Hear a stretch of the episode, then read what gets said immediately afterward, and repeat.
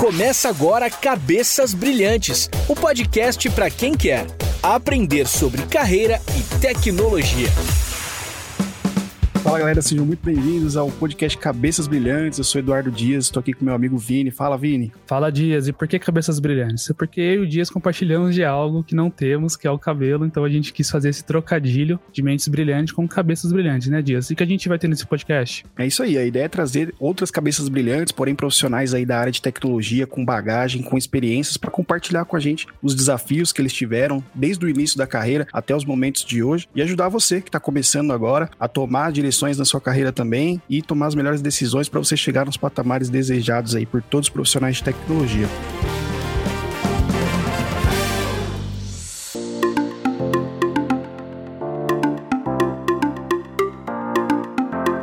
Bom, pessoal, sejam bem-vindos aí ao podcast Cabeças Brilhantes. Hoje nós estamos aqui com o nosso convidado especial, Matheus Bizutti. Ele é gerente de tecnologia no Nubank, mas já passou por várias empresas como TOTOS, é, IBM, PicPay. Seja bem-vindo aí, Bizuti. Valeu, Du. Valeu, Vini. Obrigado pelo convite aí, pessoal. Bom, é isso aí. E agradecer também o Bizuti por ter aceito o convite. Hoje é quinta-feira, feriado. E eu já tive a oportunidade de ver a agenda desse cara aí, ele é bem concorrido. E o cara tirou uma horinha aí para conversar com a gente, pô, uma satisfação. Bom, e pra gente começar, cara, a ideia do podcast aqui é a gente falar um pouco sobre a jornada. O Bizuti é um cara de carreira aí bastante longa, né? Tem uma bagagem boa, mas a gente quer focar mesmo como que você começou na área de tecnologia, o que, que te motivou, é, mas um pouco mais a fundo, antes da área profissional, saca? É, a gente entender um pouquinho como que você realmente se motivou a entrar na área de programação aí, o que que te levou a, a ir para essa área, cara? Boa, bem legal. Do, o meu onboard né, na tecnologia assim, é um pouco incomum do que você encontra no mercado. Não foi aquele padrão, ah, gostei do, do nome da faculdade, fiz ADS e entrei na área. Né? O meu foi um pouquinho diferente, assim, eu comecei a programar bem cedo. 13 para 14 anos, assim, eu já estava codando. Então, eu entrei na área, assim, muito autodidata, né, sozinho. Durante a minha juventude toda, assim, eu sempre gostei muito de lógica, porque eu era professor de xadrez e competidor, então estudava lá na, na, numa escola em São Paulo, aí tinha um grupo de xadrez, comecei e tudo mais. Gostei muito, competia, comecei a dar aula em escola pública de xadrez, então a parte de lógica assim sempre esteve muito viva em mim desde, desde muito cedo. O meu pai assim, ele, ele trabalhava instalando coifas, né? E aí um desses trabalhos que ele fez assim, a gente ganhou um computador, né? Como troca, assim, do, do trabalho dele. E, e aí nesse computador, assim, eu lembro, assim, o conhecimento que eu tinha era muito básico, assim. Então, é o que você vê em escola pública, usar o Paint, essas coisas muito básicas, assim. E aí eu lembro que eu abri o Internet Explorer, cara, a doideira que foi assim, a primeira coisa que apareceu era assim, aprenda a lógica de programação gratuita. É... Era um sinal já, cara. era um sinal, cara. E foi muito legal, assim, que eu entrei e falei assim, cara, que da hora isso. Aí eu tinha um caderninho, rabisquei ele, eu tava de férias, né, de meio de ano de escola. Então, rabisquei ele, assim, e ela falou, cara, você não vai fazer nada nas férias, eu só ficava naquele computador. E foi muito legal, assim, que eu gostei muito do que era lógica de computador. Então, um dos exemplos, assim, que eu mais gostava era, era o if, né, o C. Então, eu conseguia tomar diversas decisões no fluxo uh, falando com o computador, né. Então, comecei a me apaixonar, assim, por isso. Depois desse curso, tinha como se fosse uma parte 2, que aí era lógica de programação em C. Então, o C foi o primeiro contato que eu tive, assim, é, desde muito cedo. E aí, cara, fui aprendendo assim, seria muito autodidata. Aí eu fazia, sabe aqueles script em terminalzinho, assim, C, que você fica esperando o input do usuário e tal. Eu chamava meus pais, assim, pra eles digitarem alguma coisa, escrever uma mensagem. Então era bem maneiro, assim, nesse sentido. Depois, cara, eu, eu, eu entrei realmente na área em um estágio, então na TOTS, né? Pra quem não conhece. É, nesse estágio, eu fiquei durante um ano e meio fazendo curso técnico no Senai pela manhã e fazendo um job rotation lá, lá na TOTS no período da tarde. Então, nesse curso técnico, assim, cara, foi muito massa, porque aí eu tive uma base muito sólida, assim, né? Que é diferente de, de você entrar na faculdade, que é tudo mais corrido. No curso técnico, você consegue ter um pouco mais, assim, de, de aprofundamento nas matérias, na base de tecnologia. Então, pô, muito algoritmo, muito muita coisa relacionada a banco de dados, o que é tupla, como que um banco funciona, web, tive meus primeiros contatos com web, é, na, na, na, época a gente utilizava Java, então me deu uma base muito sólida, assim, esse curso técnico. E aí, cara, assim, para 16 para 17 anos, assim, eu já tava fazendo onboarding na área, tudo mais, já tava entrando, depois eu fui efetivado, Fiquei lá cerca de quase seis anos, entrei de estagiário e saí de engenheiro de pesquisa sênior. Então, cara, foi, um, foi uma evolução muito legal, assim, desde o meu começo. E, e nesse estágio da, da TOTOS que você entrou, você já começou é, trabalhando ali com programação, já começou nessa área de programação, realmente? Porque geralmente o pessoal começa, vai para a área de suporte. Foi o meu caso, por exemplo. Comecei ali como suporte, depois que eu fui meio que conseguindo ter confiança né, dentro da empresa para mexer com código realmente. Você já começou com, com, programação direto. Isso, cara, isso mesmo. Esse, esse programa assim, de estágio foi um pouco diferente, né? Então, foi uma parceria da TOTS com o Senai exclusivo, exclusivo para formar turmas de tecnologia. Então, nós éramos 32 pessoas e toda a nossa matéria assim, era exclusivamente voltada à tecnologia e à tarde a gente colocava em prática nas nossas áreas, né, dentro da TOTS. Então, uma das primeiras áreas que eu entrei era por RH. Então, mexi em muita coisa de RH, fiz muita feature, uh, participei da, da, dos primeiros produtos móveis para RH da TOTS, então meu onboarding já foi realmente codando, assim. Legal, Matheus. É interessante que você comentou sobre o xadrez. Eu também, na, na escola, brinquei, participei também de campeonatos de xadrez. Como que você, no, no, começo, seus pais viram isso? Você falou que abriu o site ali, viu o curso de lógica de programação, mas como foi sua mãe entender que você ia passar as suas férias ali na frente do computador? É, como foi passar isso para eles e a reação deles? Cara, foi bem, foi bem tranquilo, assim, eles me apoiaram bastante, mas os meus pais, assim, sempre foram muito simples, né? Então imagina o meu pai, no caso dele, que era instalador de coifas, minha mãe, dona de casa, falar que eu tava programando um computador. Tipo, na cabeça deles, eles não, não, não tem, assim, é, de forma clara o que é isso, né? É, minha mãe sempre brincava assim, ah, meu filho vai, vai ser doutor, não sei o quê. Aí eu falo, não, mãe, quero ficar no computador, tudo mais, né? Então, é, pra colocar isso, assim, dentro da cabeça deles, que, que é algo que eu gostava, que é uma área, assim, do futuro, com muita oportunidade tudo mais. Foi um processo mais longo, né? Mas sempre com muito apoio, então fluiu bem bem, assim, cara. Engraçado. Você lembra, assim, um, um projeto que você conseguiu mostrar para eles e eles falaram assim, nossa, que legal, porque eu lembro o meu primeiro aplicativo que eu fiz uma calculadora, mostrei pro meu pai, meu pai falou, é, por que você fez isso? É só aqui, vindo iniciar, tem um calculador e tudo mais. É, mas aí depois eu comecei a mostrar para ele o valor que tinha, eu comecei no desenvolvimento de sites e tudo mais. Você lembra um produto que você conseguiu mostrar para eles, viu seu pai utilizando, sua mãe utilizando, ou isso foi um pouco mais pro meio da sua carreira? Legal, cara. Assim, deles utilizarem até hoje é difícil. Sim, porque eles são muito mais da, da antiga, então muito mais papel, caderneta, tudo mais. Mas eu lembro assim que quando começou aquele advento assim, ah, vamos, vamos programar móvel, né? Eu lembro que eu fiz uma calculadora de, de IMC assim, pai, está acima, não sei o quê. Então eles começaram a ver assim, caramba, você conseguiu fazer isso, não sei o quê e tudo mais. É, por mais simples que fosse, né? Mas para eles, assim, algo que que via na tela do celular e tudo mais, e sendo criado pelo seu filho. Então, aos pouquinhos, assim, eles foram. Opa, esse menino aí pode ter, pode ter um futuro legal, né?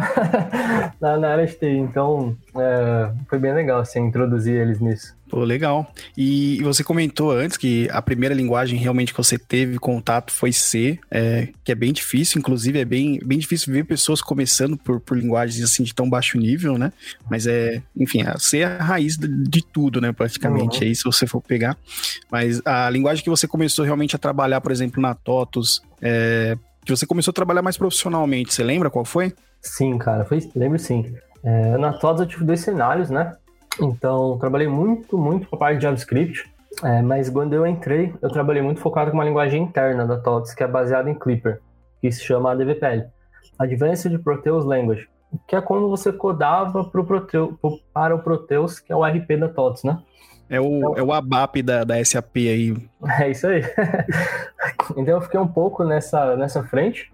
Depois eu migrei para a área de pesquisa e desenvolvimento. Então a gente buscava coisas de mercado, utilizava coisas de mercado para criar novos produtos. Então foi uma área que deixou a TOTS competitiva novamente no que diz a mobilidade, a identidade visual. Então nós fizemos framework web, então ferramenta de back-end.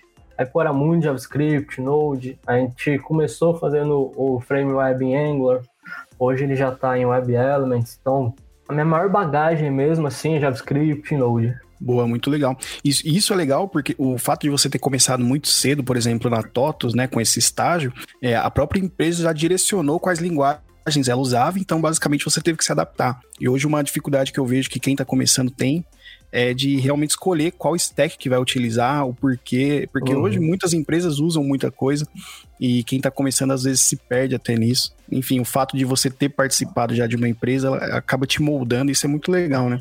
Sim, cara. Principalmente se o seu contato com tecnologia é só na faculdade, porque aí, cara, você vê de tudo assim. E você vê muito superficial, né? Então você passa um módulo ali vendo web, passa um módulo vendo back-end, você pode ver um Java, um Python. Você se limita muito a isso, né? Então, esse começo é muito difícil, cara. E aí a faculdade, você comentou com a gente que você fez faculdade EAD, ela foi quando após você entrar na TOTS ou é um pouco antes? Como foi o processo de você ingressar em uma faculdade, é, já já tendo uma bagagem, né, ser, ser autodidata, já ter feito programas em C e tudo mais?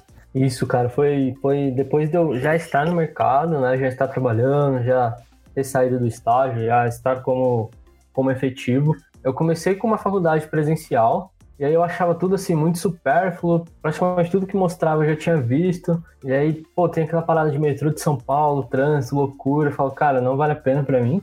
Então eu mudei para EAD. Quando eu mudei para EAD, assim, eu comecei a gostar dessa parada. Pô, dá pra fazer tudo de casa, né? então eu sempre fui um adepto do home, home office, então é, eu curto muito isso, essa liberdade de estudar de casa. É, mas a faculdade, assim, comparando com o curso técnico, assim, no meu, no meu caso, né, no meu sentimento, eu acho muito mais supérfluo tudo que você vê. Então você dá uma tapeada por módulos, passa por web, passa por back, banco, mas tudo muito supérfluo. No curso técnico, realmente, no Senai, eu tive uma bagagem muito maior, assim, de aprofundamento. Acho interessante esse assunto sobre faculdade também, que bastante gente que está começando tem essa dúvida, né? De fazer a faculdade, é necessário ou não fazer uma faculdade? E aí a gente tem mais uma prova que só a faculdade não garante nada, né? Então, aquele, aquela condição que nossos pais tinham de faz uma faculdade, que nem você comentou, meu filho vai ser, vai usar terno, vai ter uma mesa. Minha mãe até hoje pergunta se eu uso terno e vou ter um escritório e tudo nesse sentido. Então, é, foram, mudaram bastante essa visão sobre a faculdade, né? Então, acho que é, é necessário a faculdade para como você comentou na própria TOTS precisava né, ter esse título, digamos assim, mas o seu aprendizado foi mais na curiosidade e, e, aprendendo por fora. Aproveitando, como que você se alimenta de conteúdo, que você corre atrás, que hoje, ali eu vejo que você teve um período que você estava na faculdade, trabalhando na TOTS, mas você foi se inovando, né? Como foi isso para você? Primeiro, assim, eu sou fã de podcast, então, cara, para nós de TI, assim, dá pra gente escolher o que quer ouvir por dia, porque, cara, tem muita coisa, desde gestão, a desenvolvimento de líder, a extremamente técnicos. Então, é, eu, eu gosto de caminhar todo dia cedo, né? Moro perto da praia, no Rio de Janeiro, não sei se todo mundo sabe. Então, é, coloco meu fonezinho, vou escutando, é, voltando do carro. Eu gosto sempre de escutar um podcast de inglês, que é inglês do zero, então eu vou colocando inglês na minha cabeça durante o dia. E, cara, eu sou muito fã de livro, assim, então Pô, a Amazon deve ganhar muito comigo, assim, cara, porque eu compro muito livro lá. Pô, muito legal, inclusive, é, pegando também um gancho nessa questão da faculdade, é, eu, particularmente, eu sou formado aí já tem dois ou três anos e eu não, não fui buscar meu diploma até hoje, cara. e já trabalhei, passei por várias empresas também e até então nunca precisei do diploma, não dizendo que não é importante a faculdade, acho que me deu uma base muito grande, inclusive network, tem amizades que eu trouxe uhum. da faculdade até os dias de hoje, inclusive que renderam trabalhos, renderam jobs aí. Então é, é muito legal também ver que isso é, é comum as pessoas dizerem que o conhecimento que adquiriram realmente foi que consolidaram o conhecimento foi fora da faculdade, né? Sim, cara, principalmente na área de TI, né? Na, na medicina, por exemplo, não tem como você não fazer uhum. uma faculdade e entrar na, na área de trabalho, né? É, no mercado de TI isso, é, isso já é possível, assim, mas a faculdade é muito importante, como você disse, para network, para você conhecer pessoas. Tem muitos negócios e muitas startups que deram certo até hoje que surgiram na faculdade, né? Então, é um evento importante, assim, para todo mundo participar, tá? Você citou aí que você gosta de pôr inglês no seu dia a dia. Como o inglês, você passou por grandes empresas aí, como o Dias já disse aí no começo, na sua introdução, assim, como o inglês te, te ajudou nisso, assim? Como, quanto foi importante você saber o inglês do que uma outra linguagem? O inglês Pro meu cenário, assim, cara, foi extremamente importante, principalmente para leitura de, de documentação. Então, tu vai implementar um novo framework. Cara, vai estar, tá, no começo, pelo menos, vai estar tá 100% inglês, assim. Se você não consegue entender o básico, você, você deixa de, de agregar muita coisa, assim, no seu currículo. Então, ter esse onboarding no inglês, começar a escutar, quando você entra na área de TI, por mais que você não fale inglês, você acaba vendo muito termo, você acaba aprendendo muita palavra. E hoje, por exemplo, cara, por mais clichê que seja, inglês abre muitas portas, assim. Eu conheço pessoas que já deixaram de entrar em grandes empresas porque não tem o inglês. Então, uma empresa que tem uma operação fora, cara, você como área de TI provavelmente vai falar com o stakeholder, vai falar com algum outro time de fora. Então, hoje sim, ele é necessário, cara. Show de bola. E dando continuidade aqui então na jornada do Bizuti, depois da TOTUS aí, com 17 anos já, começou trabalhando com tecnologia, depois você foi trabalhar na IBM, inclusive uma coisa que eu achei legal é que, se eu não me engano, na IBM que você começou a colocar um pezinho ali na, mais na área de liderança, né, de gerenciamento de times. Conta um pouquinho pra gente como foi essa experiência, o porquê que você migrou, não migrou, né, mas teve interesse por essa área de liderança, que inclusive eu conheci o Bizuti por, por meio da liderança, ele foi líder do time onde eu trabalhava. A gente se deu super bem lá. Conta um pouquinho pra gente como foi. Foi, foi isso mesmo, do comecei a ter um pouquinho assim desse onboarding na, na liderança técnica, né? Então, para a IBM, eu fui como Principal Software Architect e lá eu exerci um papel de tech lead, assim, né? Nós trabalhávamos como se fosse uma agência digital onde empresas pediam produtos e nós, e nós entregávamos esses produtos, né? Aí dentro da, da, da IBM, assim, cara, a gente organizou processos, é, nós fizemos pro, produtos muito bacanas, a gente entregou muita coisa legal, assim. E aí eu comecei a ter esse onboarding é, com liderança. Antes disso, na TODS, assim, eu já tive excelentes mentores. Agradecimento especial ao Fábio de Moraes Rocha, foi um cara que eu me espelho até hoje. Desde muito cedo, cara, eu pude perceber que é até engraçado falar, mas o principal gap na área de tecnologia é exatamente people, né? É o contrário. Então, sem ter um time de people saudável, né? Sem cuidar das suas pessoas, sem cuidar do ambiente que você vive, isso reflete diretamente no teu produto, assim. Então, pessoas desmotivadas não, não vão conseguir colocar a qualidade esperada, isso vai refletir na ponta do teu produto. Tem, tem alguns estudos que provam que isso é perceptível nas PRs, assim, né? De pessoas motivadas e pessoas não motivadas. Então, pessoas motivadas vai, faz um pouco a mais, é, faz um refactor em algum teste. Quando você se sente um pouco desmotivado, você não está feliz no seu ambiente de trabalho, você faz exatamente o necessário, assim, né? Então, eu pude perceber, assim, desde muito cedo, cara, que o principal gap em tecnologia são pessoas. E eu trabalhei em desenvolver isso, né? Então, a gente trabalhou junto, você sabe. É, sempre tive uma liderança muito humana, assim. Uma das frases que eu falo é pessoas acima de métricas. Então, métricas são importantes, mas não são mais importantes que o seu time, que as pessoas do seu time. E muitas vezes, cara, a gente acha que para a gente cuidar de um time, para a gente motivar alguém, a gente necessariamente precisa estar em um perfil de liderança. Mas isso não é. Não, esse, Cara, isso é um mito, assim. Eu, como teammate seu, como seu parceiro de time ali, posso te chamar ali para uma conversa, para um café virtual, agora em cenário de pandemia. A gente pode trocar uma ideia, seja de trabalho ou não. Então, eu acho que a liderança, assim, cara, ela é desenvolvida, mas ela tá muito dentro das pessoas, sabe? Tem pessoas que nascem com perfil de liderar já, cara, e são lapidadas ao longo do tempo. Show. Cara, isso foi muito legal, inclusive colocando um ponto aqui também da experiência. Eu trabalhei com o um período muito pequeno ali, um curto período de tempo, mas o que me chamou a atenção foi esse, essa tensão que ele tem com a pessoa antes do técnico, né? Quando você recebe um tech manager na equipe, você espera só tratar com ele coisas técnicas realmente. E a gente trocava ideia de tudo, enfim, ele sempre preocupado, pô, precisa de, de alguma coisa e tal. Isso é muito legal, inspirava realmente e dava ânimo pra gente trabalhar com mais carinho, né? Com mais atenção. Isso é muito legal. E aí, Bizuti, uma coisa que eu também queria trazer aqui para você é que a gente sabe que programação é, é importante, a gente saber linguagens de programação, é, enfim. Porém, hoje, quando você vai participar de alguma vaga de emprego técnica, é, a gente vê que é muito cobrado questões de paradigmas de programação, tanto quanto estrutura, arquitetura, né? Não é só mais hoje você saber programar, você tem que saber programar de uma forma limpa, é, escalável. E isso acaba, eu vejo que acaba assustando bastante as pessoas que estão começando agora. E até desanima às vezes, porque o cara fala, poxa, eu tenho que aprender isso primeiro para programar, ou tenho que programar primeiro para aprender questões de, de Solid, por exemplo, né? Alguns princípios. É, como que, que foi isso na sua carreira? Quando você percebeu que só a programação não era o suficiente para você ir para o próximo nível? Sim, cara, esse é um ponto excelente, assim, do... Eu costumo dizer que uma base sólida, né? É você entender muito bem de algoritmos e estrutura de dados. Então, isso eu acho que todo profissional de TI, né, que trabalha com programação, deve se desenvolver, mas vai chegar um período assim que você percebe, cara, que isso está enraizado nas pessoas, então você precisa de algo a mais. O que, é esse algo a mais? Cara, é, é olhar para sua operação e saber assim, cara, hoje a gente está nesse cenário, é, eu quero ajudar a minha empresa a chegar num patamar elevado. Então, assim, o meu código, eu tenho que estar preparado para isso. Hoje é muito comum assim, cara. Eu já vi muitas pessoas assim, codar pensando no cenário atual da empresa, do projeto, seja do, do que estiver envolvido. E é engraçado falar, mas já nasce algo legado, porque você tem que refatorar daqui três meses, você tem problema de escalar, a galera se junta e marrom para conseguir escalar algo que deveria ser automático.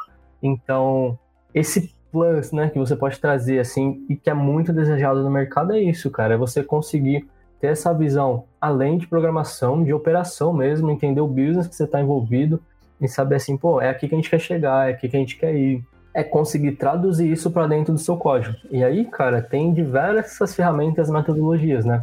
Clean, hexagonal. É, eu costumo dizer assim: tem uma base muito sólida em programação e estude no seu tempo e na sua necessidade o que você conseguir sobre arquitetura. Então, veja vídeos de Uncle Bob. No Brasil, nós temos muitos profissionais é, excelentes sobre arquitetura. Rodrigo Branas, Elemar. Então, cara, esteja em eventos de tecnologia, tem TDC, ou tem diversos é, meetups específicos para, para skills. Então, pô, se você coda Android, participa de um meetup de Android, você vai ver muita coisa legal de arquitetura, né? Ninguém vai sentar lá e fazer um live code de um Hello World. A galera vai mesmo trazer coisa nova, arquitetura, desafio, novas features. Tem uma base sólida, viva a tecnologia. É o que você faz, é o que leva a renda para tua casa, é aquilo que você acorda e, pô, tem que te motivar. Então, estude tecnologia, é, se envolva, coloque tecnologia na sua vida e ter uma base sólida. Eu acho que essa é uma das dicas assim, que eu dou para quem está começando, ver todo esse tipo de arquitetura, todo esse tipo de demanda. Você vai perceber assim que, pô, vou fazer uma entrevista de emprego. Não vão pedir hexagonal, clean, tudo ao mesmo tempo. Então tente entender o que, que a empresa usa, chama alguém no LinkedIn, mesmo que você não conheça, troca esse network, vê o que a empresa usa internamente. Se a empresa usa programação funcional, por exemplo, cara, tu não vai chegar sabendo só orientação objeto. É bom, é bom, pode ser legal para outro cenário, mas viva a tecnologia, entenda o cenário que você está indo. Não necessariamente você vai precisar saber tudo lá, é, e tem uma base sólida. Acho que essa é uma dica que eu dou, cara. Legal esse assunto. Queria só pôr um, um ponto é, nessa questão. Hoje em dia, eu vejo muitos profissionais é, já começando em frameworks, né? Pulando essa, essa questão que você falou, tanto citou aí da base, né? Que eu acredito que para você conseguir olhar para outras, é, para outra direção, como você olhou para questão de liderança, pessoas, até negócio, né? Que para você ser um, desenvolvedor que faça algo a mais, você tem que entender o que você tá fazendo, você tem que entender o negócio, como que aquela feature ali vai gerar valor para a empresa, é, e para isso você tem que estar tá muito confortável no que você tá fazendo ali, a sua base tem que estar tá muito sólida. E hoje eu vejo que tem muito muito conteúdo e muitos desenvolvedores que estão começando têm essa dificuldade de qual conteúdo consumir. Às vezes acaba consumindo tudo de tudo e não consome nada. Até tive, fiz um exercício de no passado de ter alguns mentores, pessoas que eu, que eu levava para mim, que eu me inspirava, como você citou alguns aí também. Você como líder, como você tenta ajudar os seus liderados, digamos assim, a passar por essa etapa, a dar um filtro, dar uma, um caminho ali para eles ou deixar claro que isso é necessário para eles? Como que é para você como líder tratar esses pontos? Ou você acaba deixando pra pessoa mesmo? Cara, essa é uma pergunta muito boa, sim. Eu contribuo nessa parte de desenvolvimento e foco. Porque, cara, como você disse, cara, a gente tem um mar de, de, de coisas para estudar, né? Dentro da área de tecnologia. E além de coisas para estudar, coisas que se renovam diariamente, né? Então, diariamente a gente tem coisas novas sendo lançadas. Em paralelo a isso, as pessoas que nós trabalhamos têm as suas atribuições, têm os seus deveres no trabalho, na família, fora do ambiente de trabalho. Então, é muito legal assim você ajudar, permitindo que a pessoa tenha foco no que estudar, no que evoluir. E aí eu uso dois pilares, cara. Um é o que vai ajudar essa pessoa a se desenvolver internamente. Então, por exemplo, se nós utilizamos linguagem funcional, e a pessoa tem pouco contato, cara, tira duas horas por dia para a pessoa estudar isso, entendeu? Dá essa liberdade, assim, para uma pessoa do seu time se desenvolver nisso internamente. Então, é dando esse foco interno e também, assim, incentivando, perguntando, tentando entender onde que a pessoa quer chegar como carreira mesmo. Então, supondo que a gente tem um cenário de programação funcional interna, a pessoa quer ficar ali num nível ok, mas quer seguir em liderança, né? Daqui um ano, dois anos, seis meses. Então a gente tem que dar esse foco, cara. Isso ajuda muito, assim, cara, no questão também de síndrome de impostor, questão de ansiedade, porque, cara, é muita coisa para ler, muita coisa para estudar em tecnologia.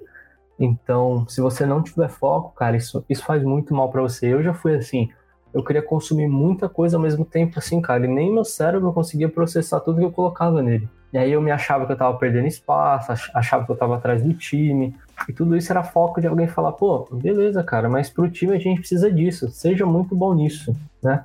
Então, entendendo essa dor, assim, que eu já passei, que eu encontro no mercado, eu tento, dentro das minhas one-on-ones, dentro do, do, do cenário do time, dar esse foco.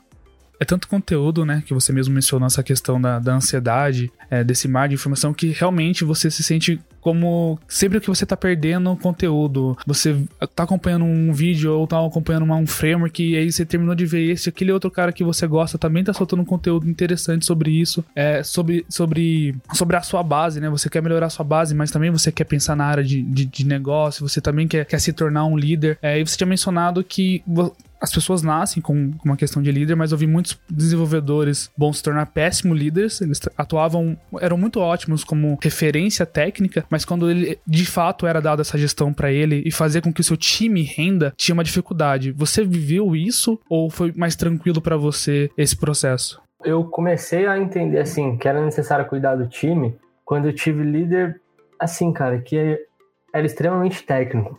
Então, muita coisa, por exemplo, de carreira era deixada de lado. Eu sentia falta de acompanhamento, nem que fosse mensal, assim, né, em, em questões de one-on-one mesmo.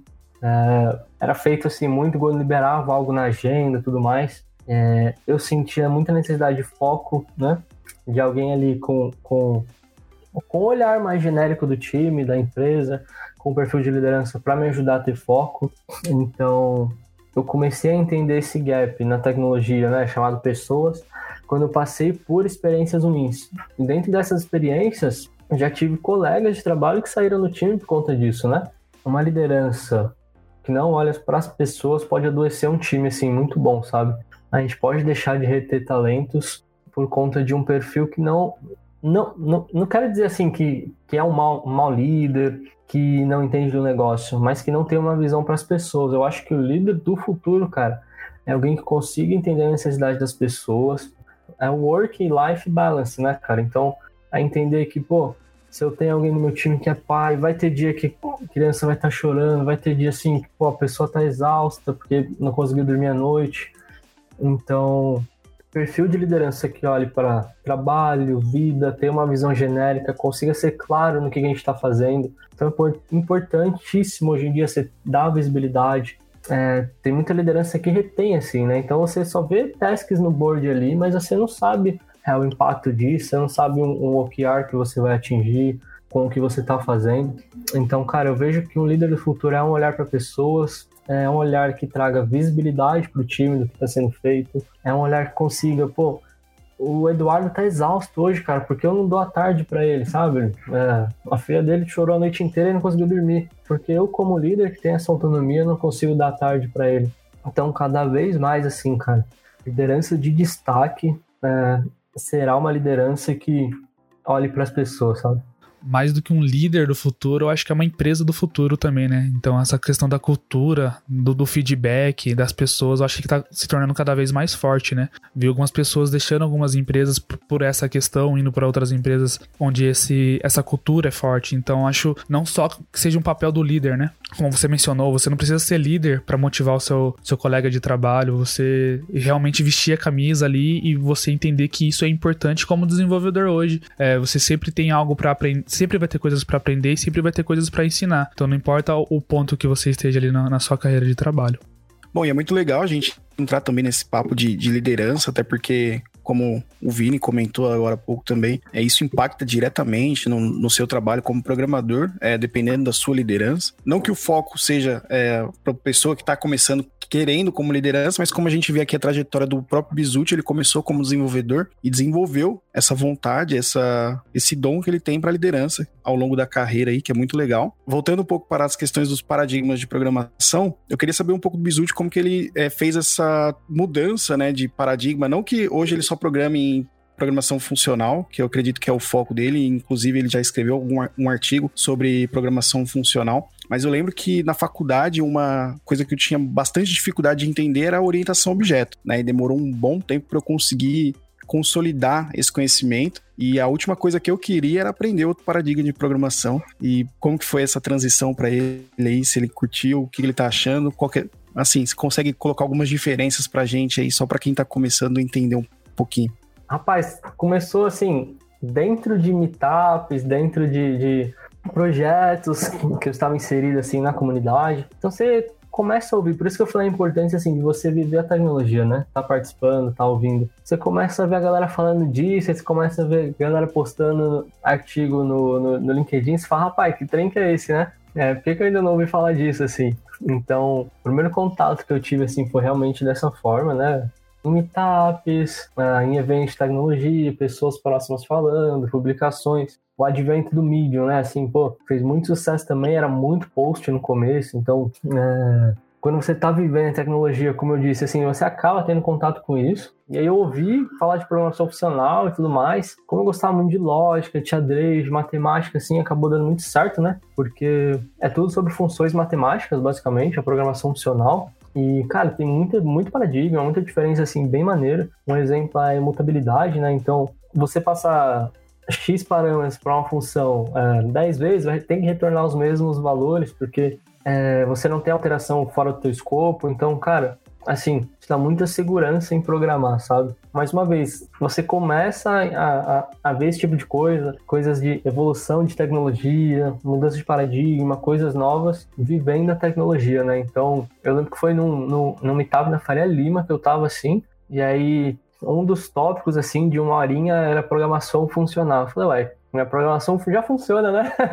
Eu até brinquei com meu amigo assim, falei, o que, que tá acontecendo? Então, é importantíssimo você viver a tecnologia, cara. Pô, muito legal. E pegando um ponto nessa fala do, do Bizuti, de viver a tecnologia, isso é um, uma coisa muito interessante, porque assim, depois que eu quando eu comecei na minha carreira, lógico, a gente começa ali com suporte, geralmente você tem um, um salário mais baixo, é, é uma vida mais difícil, está aprendendo, tem todo um, um, momento que você precisa viver até chegar num, num, num, ponto legal. Mas quando a carreira começa a realmente dar certo, os meus amigos ao, ao redor começaram a se interessar também pela área, mas não pela tecnologia, não por gostar, pelo, pelo fato da remuneração, às vezes, de trabalhar numa empresa mais é, legal e tudo mais. E, e muitas vezes, a maioria desses meus amigos, eles desistiram no, no, no caminho por achar difícil, ou por não ver que não era aquilo que eles imaginaram, ou por ver que o caminho era tortuoso lá na frente, né? Na, no começo, na verdade. E realmente, as pessoas que eu vejo que conseguem se manter na tecnologia são as pessoas que gostam mesmo, e quando vê uma coisa diferente já quer aprender, quer conhecer mais,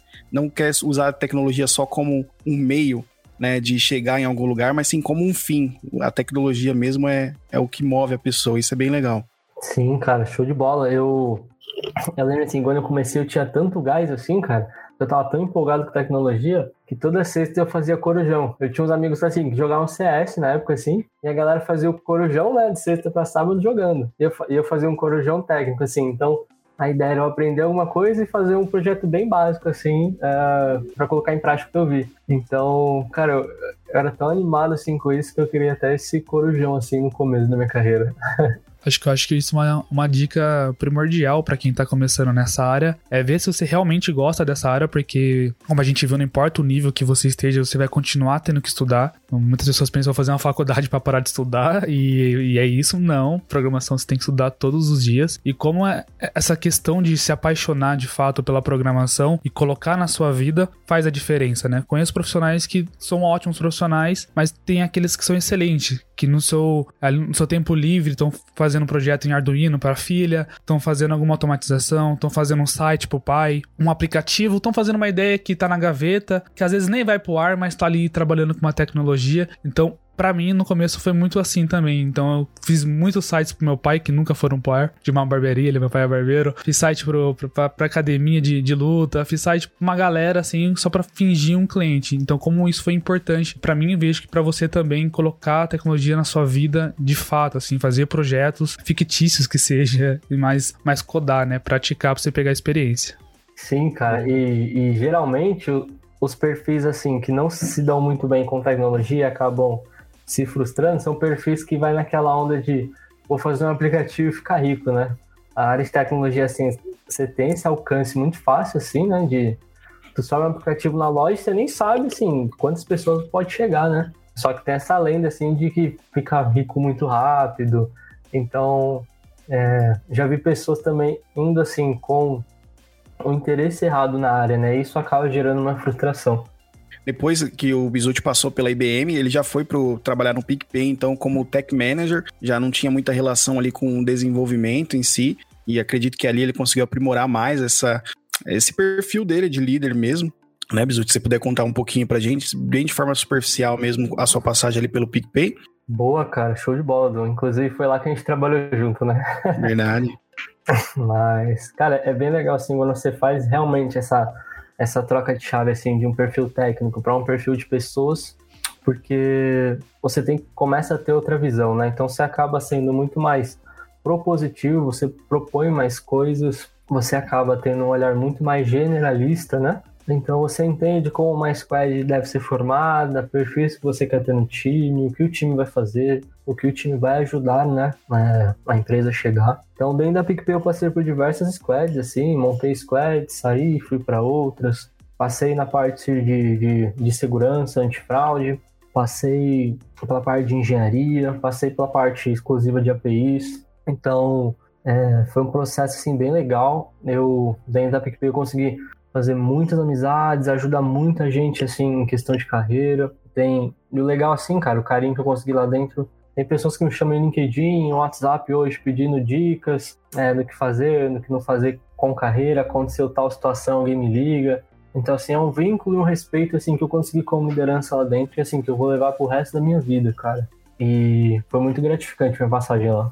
Muito legal. Pô, a gente viu aí que o Bizuti é um cara de carreira, né, tem uma grande bagagem aí, muita, agregou bastante aqui com a gente no podcast. Hoje, como eu disse no começo, ele tá como Tech Manager também no Nubank, né? Enfim, acredito aí que a gente conseguiu ter uma noção de, do quão difícil foi para chegar nesse patamar hoje, nessa posição. E, Bizuti, pra gente fechar então, cara, deixa uma dica aí para quem tá começando agora, aquela dica que vai ajudar geral. Legal, cara. O que eu deixaria, desenvolva seu lado pessoal, não foque extremamente na parte técnica, é importante, mas vá com calma. Parte técnica, foque em uma base bem sólida, estrutura de dados, algoritmo, tenha isso na ponta da língua, porque tecnologia basicamente é sobre isso. Então tem esse lado de base de tecnologia muito forte, não deixe de lado o seu lado pessoal, o cuidado com pessoas, o entender que o seu parceiro de time pode falar algo mas tem uma série de coisas por trás dele ter dito isso, pode não estar num dia bom, pode ter tido algum problema. Ajude pessoas a se desenvolver, entenda que nós não somos robôs, então se você vê alguém ali um pouco mais para baixo, desenvolva esse seu lado, pratique, é importantíssimo. Então, o profissional do futuro é alguém com uma base bem sólida e com um lado humano é, avivado. Show de bola, Matheus. Muito obrigado aí pela sua presença. Foi riquíssimo o conteúdo que você passou. Acredito que vai ajudar muitas pessoas, como já me ajudou com algumas dicas que eu vou levar para minha vida. Agradeço imensamente a presença e é isso. Obrigado, galera.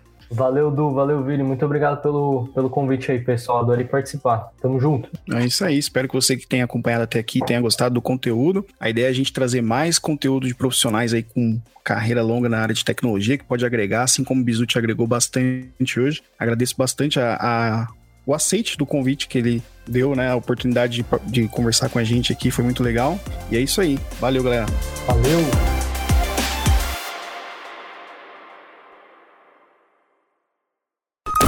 Este podcast foi editado por EditaCast.